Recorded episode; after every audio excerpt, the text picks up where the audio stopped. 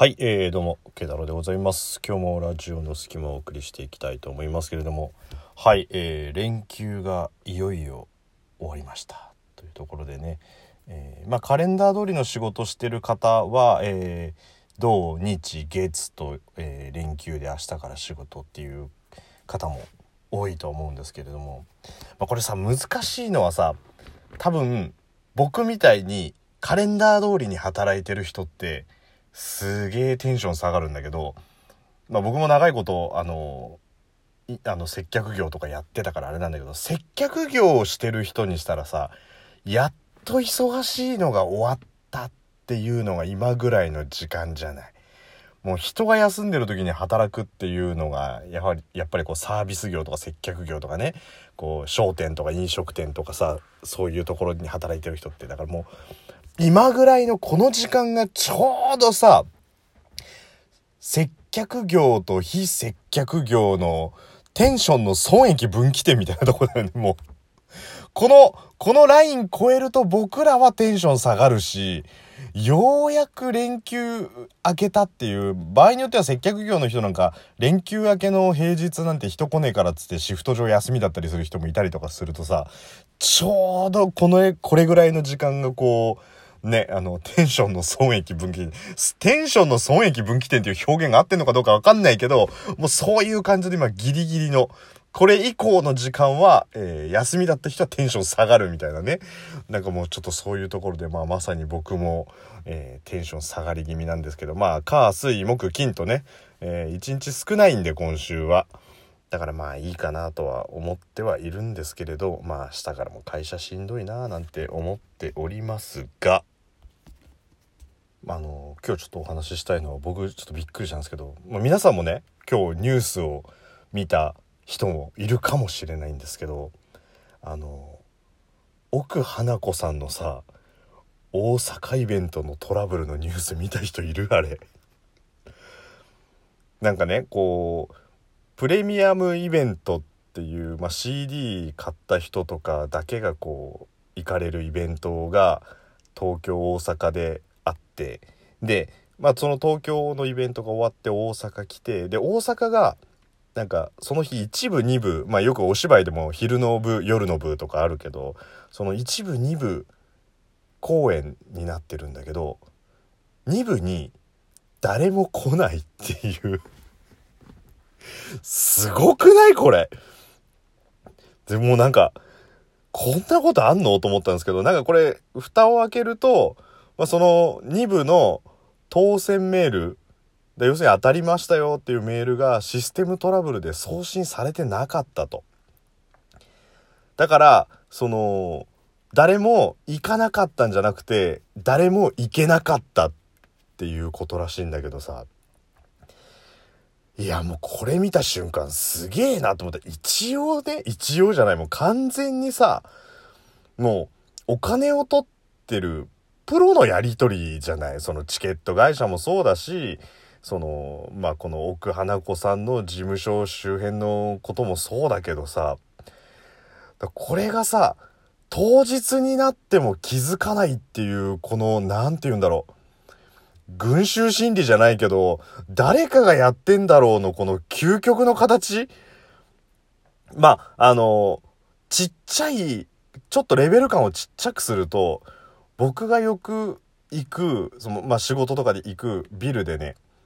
まあ、ちょっと高層ビルの上だからっていうので30階まで直通のエレベーターがあるのよ。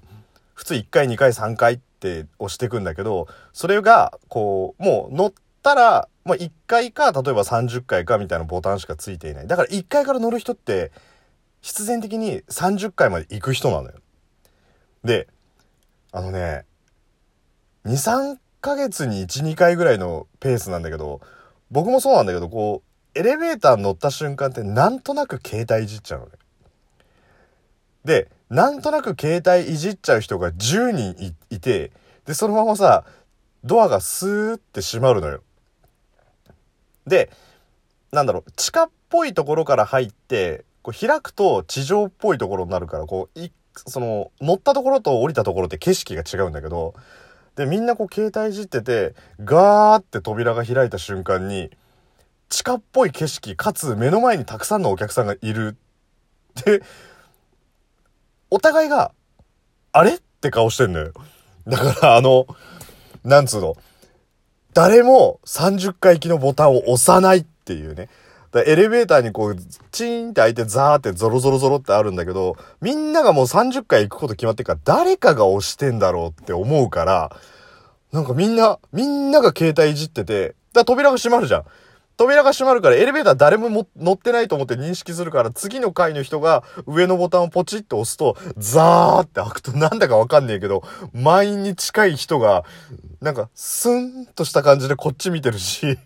こっちもこっちでどうしていいかわかんないっていうあのね微妙な間が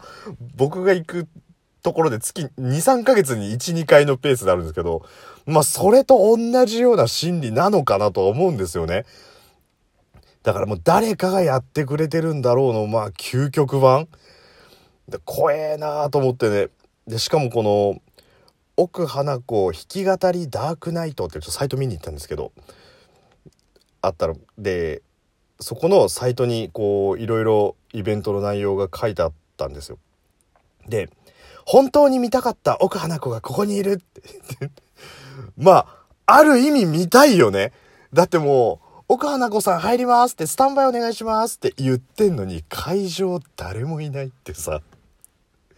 これが本当のシークレットライブ、ファーファみたいな感じになるじゃん。シークレットも度が過ぎたら誰も来ねえだろうみたいなさ。怖えなと思ってね。なんか、ある意味、これ僕だったらちょっと逆にいじめられたのかって思うもん。なんか。アーティスト側だったらね、だから例えば、例えばですけど、そう、ラジオトーク自体がすごい大きくなってさ、こう、ラジオの隙間公開収録みたいなので、いついつ、じゃあお願いしますって言って、こう、スタジオ入った時に、ガラスの向こう、あの、渋谷スペイン坂スタジオみたいなとこに行っても誰もいないみたいなさ。で、誰かもう、裏の方でこう、関係者の人がクッククッククックって笑ってたりとかすんじゃねえかって思うぐらい、これ、出る側も、もちろんね、見に行きたい側もさ、自分が当たってたかもしれないっていうちょっとショックはあるけど、出る側の心の傷もなかなかでかいぞと思うんだけど、いじめかよっていうね、これすげえ怖えなと思ったんだけど、このね、あの、誰も来てないんじゃなくて誰も呼んでないみたいなね、その、逆パターンって。でさ、ちょっと今逆パターンで思い出したんだけど、その、まあ、ある意味奥花子さんもちょっと一人ぼっちの状態になっちゃうわけじゃないですかこうステージで。でさ一人ぼっちっていうとこう何て言うんだろうまああんまりいい表現じゃないけどちょっといじめとかってさそういうのもあるじゃんよくありがちなこうグループであの子ハブにしようぜみたいな。でこう誰にも話しかけてもらえないから一人ぼっちっていうのってまあまあまあその学校生活においてはあってはいけないけどまあねその